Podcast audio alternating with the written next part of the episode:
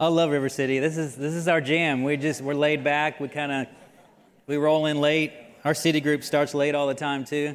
It's just kind of a River City thing. How you guys doing? Okay, let me um, let me just start by saying I'm not a pastor here. Okay, I'm total volunteer. I volunteer in a couple different ways. My name's Josh Franklin. Been here for about seven or eight years, so uh, I'm just kind of one of the lay people here. Okay. And I teach on the teaching team sometimes, lead a city group, and do some men stuff, and participate in the ministry leadership team.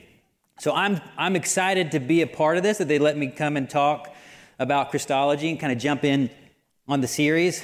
I, I love this, uh, this topic. I love talking about Jesus. I love rabbit holes. I like to think I'm not creative, I'm not an artist, I'm not a musician, but my mind does not stop when it comes to things that are existential. And so I just like to think and think and think, and I enjoy it. It's not like torment for me. I love it. And so in our group, actually, too, in our city group, we're going through the parables of Jesus, which is a blast. And uh, it's hard. It, the parables are multidimensional, but we're just in a place where we just we want to look at Jesus and we want to dissect what he says because we believe that whatever comes out of his mouth is coming out of the mouth of God. So um, this is like right in line with that. So Christology is just, you know, we're looking at the person and work of Jesus. So this morning, I just kind of want to give you something to think about. I'm not going to try to tell you what to think. I'm just going to give you something to think about. Okay? Uh, now, thinking about Christology, um, it's theology right? And so I think Alan had mentioned this a few weeks ago. Jesus is perfect theology. So if we want to understand God, we understand Him in Jesus. And, and so when you start talking about that, you know, there's good theology and bad theology. And there was this quote by William Paul Young, who wrote The Shack. And I thought it was a, an interesting idea, and I liked it. And I think we connect to it as River City. But let's just start here. We'll dive in. I'll give you something to think about, give you something to wrestle with. Also, let me just give you a little spoiler alert. Part of the talk is a little different, trying something a little different. Might crash and burn, but it might be okay. I don't know. It's how we do it here at River City. But I, I have a friend of mine who's not a believer. He doesn't buy this whole thing. And so I thought I would interview him and get him to answer this question that's in the title of the series Who do you say that I am? And I'm trying to weave that in here. So, okay, so I'm going to bring some of that into this too, and then we'll see where we get. All right? Maybe we'll land, maybe we won't but here we go. so, William Paul Young, uh, I like him. I like, I like how he approaches God and, and how he thinks. I like thinkers. And so he says this bad theology tends to be transactional and propositional rather than relational and mysterious. And I tend to agree with that. I think at River City, we value relationship with the Creator and we value the mystery of interacting with His Spirit. That's really key to us. So as we go into Christology, we're just wanting to slow down, relook at Jesus, but we don't want to pull him away from experiencing God in him. And so we're big and serious about personal revelation in Jesus and encountering him. That's why we make space every Sunday to at least have a shot to do that once a week, okay? So let's not let's not move away from mystery at this church, we're fine with it. We're comfortable with it. We chase the Holy Spirit. There's tons of mystery in how He moves and interacts with us. And we want to make sure that we have the opportunity to engage with the Creator and have a personal revelation with Him through Jesus. Okay, so for us, the relational aspect of Christology is supreme. It's supreme. So we're not just trying to give you ideas, but we're trying to bring you into a space of experiencing those ideas. Does that make sense? All right, let's do it. Let's keep going. So we get to this question, and it always starts here is who is Jesus? It's the next slide.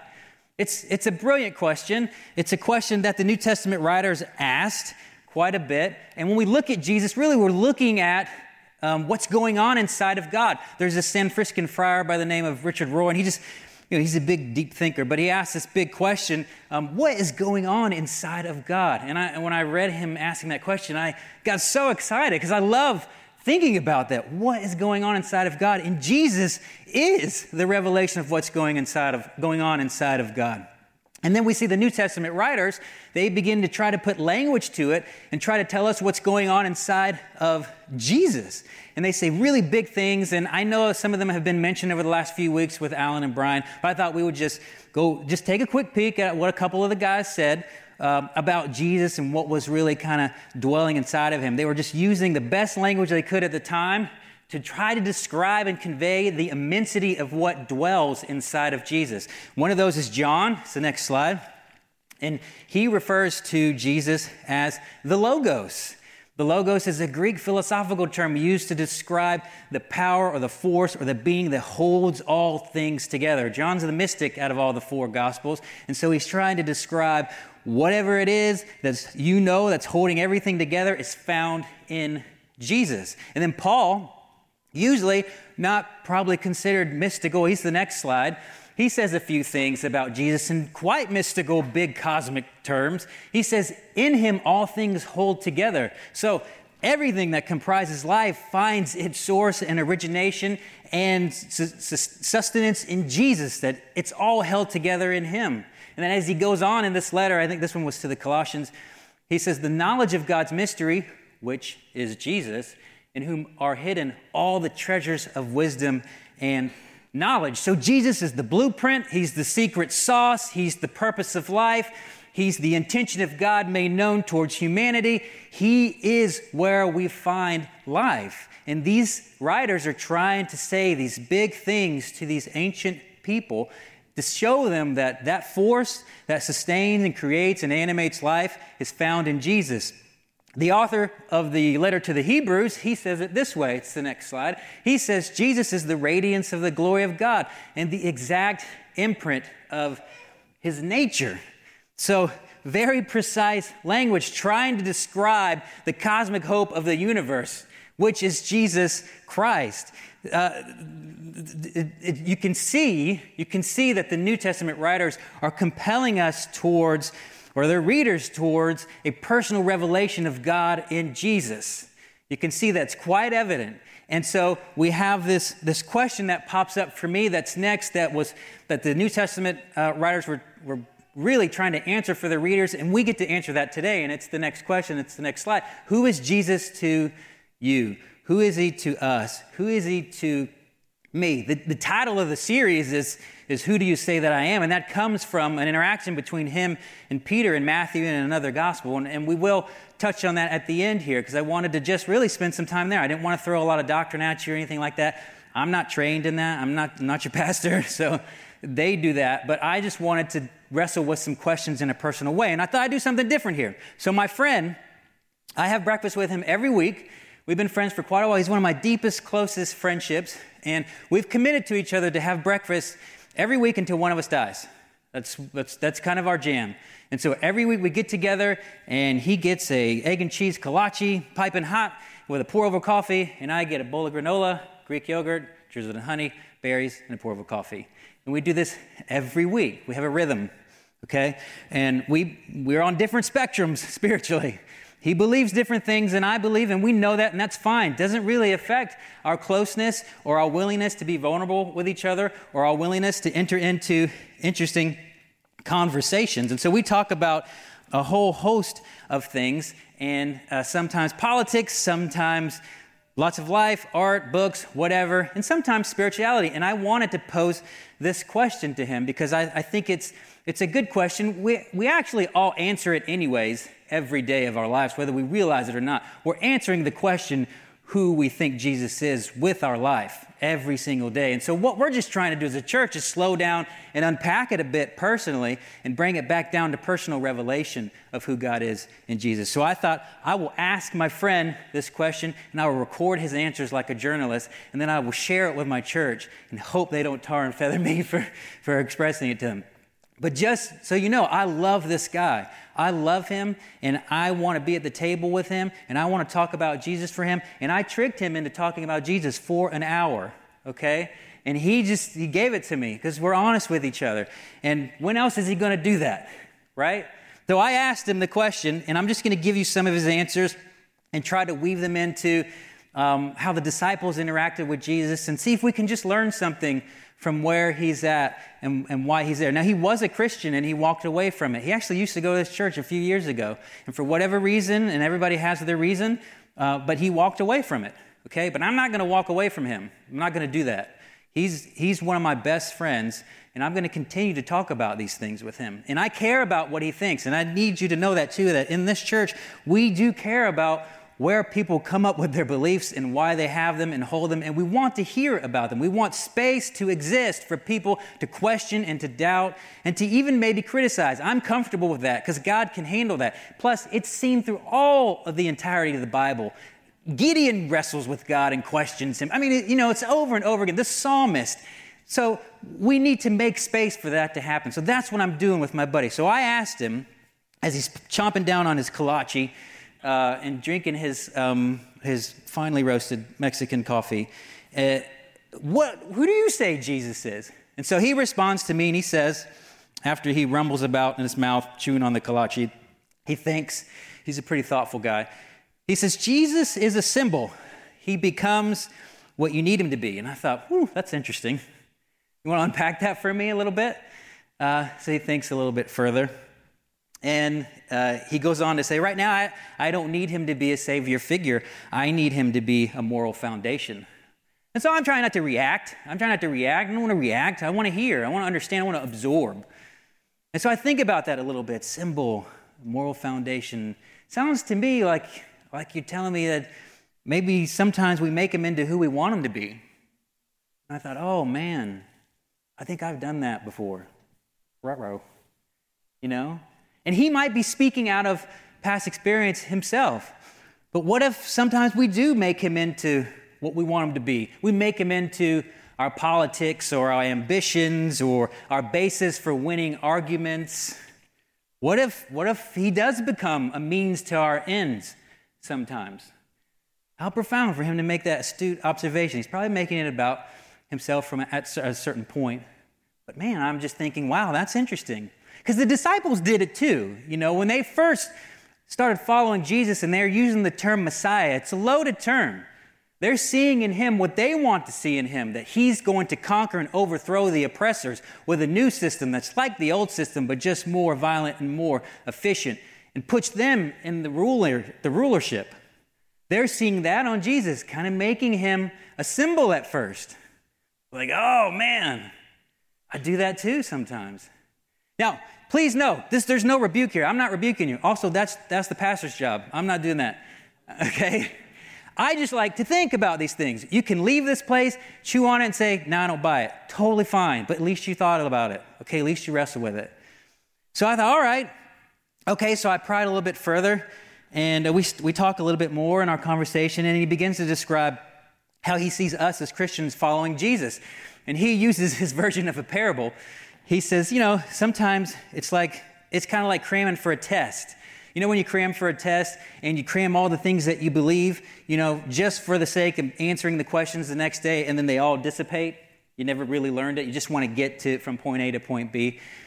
He felt like sometimes we as Christians follow Jesus in that way, as if we're cramming for a test, just trying to stuff all the right things to believe so that we can get to the right place, and failing to learn what's going on. And I thought, don't react. I didn't want to react.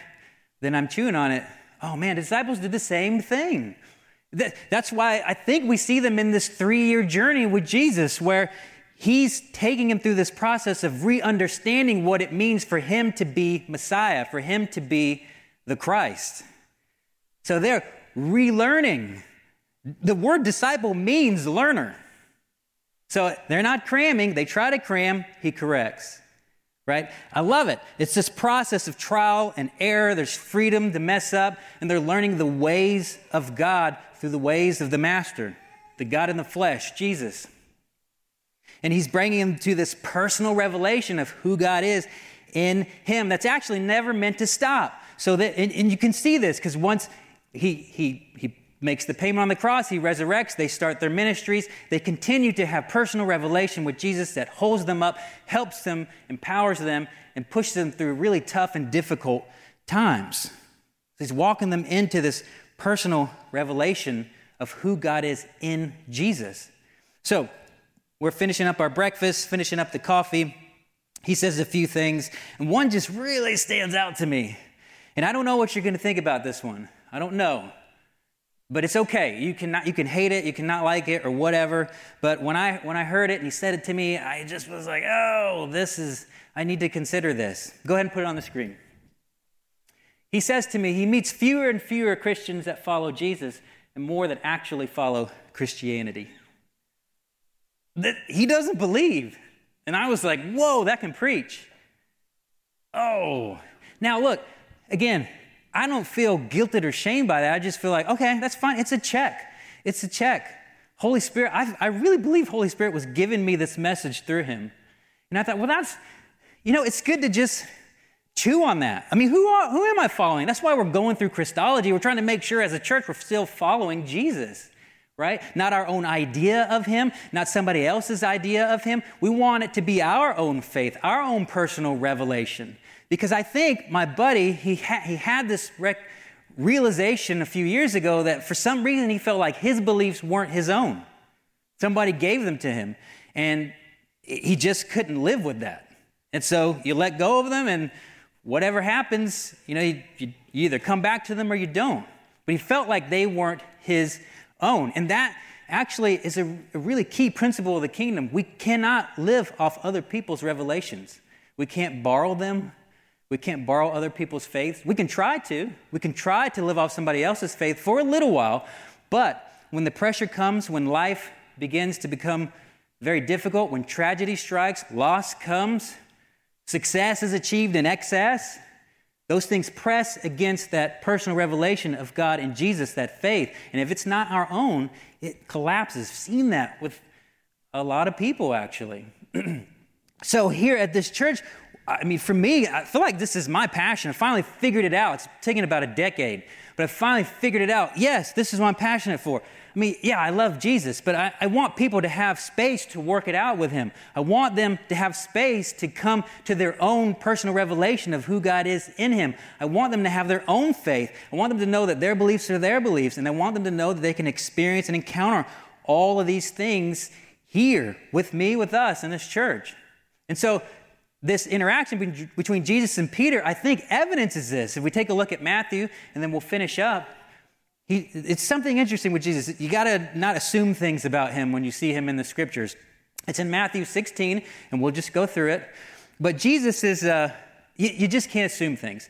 I, for a long time, when I started growing a long beard, people would assume things about me. Like when we were in Indiana, because we had four kids when we were up there, they assumed I was Amish because I had I'm not kidding. At work, people thought I was Amish because uh, my beard was pretty long. And, and some people were scared of me. Um, I remember pumping gas one, more, one night. It was like 9 p.m. or something. It was really late, and there was a lady pumping gas, and I rolled up, and it was cold in Indiana, and I had this long pea coat on, and my beard, and my beanie, and, and she just kind of finished up and left really quick as soon as I pulled up. You know, I know I've got a scowl sometimes, but I really am a teddy bear, just so you know. And so, so you just got to be careful not to assume things about people. And the same is with Jesus, because we're talking about God in the flesh here. You know, He speaks, it's God speaking. So we have to slow down. And if He emphasizes something, we got to stop and say, why is He emphasizing that? So him and the disciples finish up some ministry, and he's having this exchange with Jesus and uh, or with Peter and the disciples, and he asks them this this question, the same question that's the title of the series uh, he starts by saying this Who do people say that the Son of Man is? Which is how he referred to himself often. And they said, Some say John the Baptist, others say Elijah, and others Jeremiah or one of the prophets. He said to them, But who do you say that I am? Maybe he didn't say it in that tone, but I love that pivot to the personal now. It's not just object, because in the ancient world, God is objective. God is apart from me. God is not near. I have to appease him to get him to do the things that I need to do to have favor or to overcome the oppressors or what have you. Remember the symbol thing? God's far away, but no. Jesus pivots to the person and says, Who do you say that I am? Uh, and then Peter replied, You are the Christ, which means the anointed one, the Son of the living God. And so he's having this moment of personal revelation of who Jesus is, that God is in him. And Jesus gets excited. He says, Blessed are you, Simon Barjona, for flesh and blood has not revealed this to you, but my Father who is in heaven. And that is a peculiar saying because Jesus is making the difference that you came to this understanding not by man's idea, but by an experience or an encounter with God somehow. That this was a spiritual, personal revelation of who He is, who God is in Jesus. And He, and he praises it and He's excited about it. And it's interesting that he, he makes such an emphasis on it because as we continue in the exchange, if you go to the next set of scriptures, he begins to prophesy over Peter. And I tell you, you are Peter on this rock, I will build my church, and the gates of hell shall not prevail against it. I will give you the keys of the kingdom of heaven, and whatever you bind on earth shall be bound in heaven, and whatever you loose on earth shall be loosed in heaven. Then he strictly charged the disciples to tell no one that he was the Christ. So he praises him for this personal revelation, and then he prophesies over him, knowing that Peter has a lot of work ahead of him. He has failure ahead of him, and then he has a ton of ministry ahead of him. And he was going to need this personal revelation that Jesus is the Christ to lean on because things were going to get hard. The temperature was going to get turned up. And it needed to not be a borrowed understanding, it needed to be his own understanding of who the Messiah is and what he's coming to do because he was getting ready to express that. And so Jesus praises it. And then he says that interesting thing, don't tell anybody at the end. And he says it often. And I think, I think maybe why he did this, and you might disagree, but I think maybe why he did this is because that word Messiah was a loaded term to most of the people in the ancient world, and especially the Jews, because again, they were, have been oppressed by the Romans for hundreds of years. You say Messiah, they're thinking, yes, overthrow these fools and, and, and let's get back into power, sort of thing. And so Jesus is waiting for the moment when they can begin to understand who the Messiah really is in him and what he's actually there to do, bringing a new system, a new way, a new personal revelation of God in him. So we don't have to end somberly. We don't, this isn't, it's not a sad thing. This is a good thing. This is, we get to leave this place and you can chew on a couple of these things. You can chew on that saying by my friend. You know, are we following Jesus or are we following something else, essentially? Uh, and if you've had this personal revelation of who God is and Jesus, great. Now, help me make space for other people to do that in this church too, to have that space to work it out, to doubt it, and to criticize it and what have you. But let's be there and let's help walk them into that personal revelation. We do that every Sunday, making space here. We, we want to take risks of the church to in, encounter the mysterious. But if you are the person who's ready to just walk out on this thing and just leave the faith altogether, and you, just can't make sense of how the eternal and the real intersect in Jesus because your experience isn't lining up with it, don't go. I'm just saying don't don't leave yet. Come stay here, talk to us about it. You're not going to be judged. We're going to let you work it out. We're going to help you walk into a personal revelation that's your own of who God is in Jesus, but don't leave. And maybe that's who the talk is for today. I don't know. But I don't want you to leave this place. I don't want you to walk like we don't care or that God doesn't care or that you're completely alone on the planet. It's just it's just not true. And we should work out these things together as a faith community. And we should create space to encounter the Spirit in its mystery. And we should look at Jesus as God in the flesh and hang on every word that he says and dissect it and wrestle with it and grapple with it. Because again, that's, that's in accordance with our tradition as people of faith.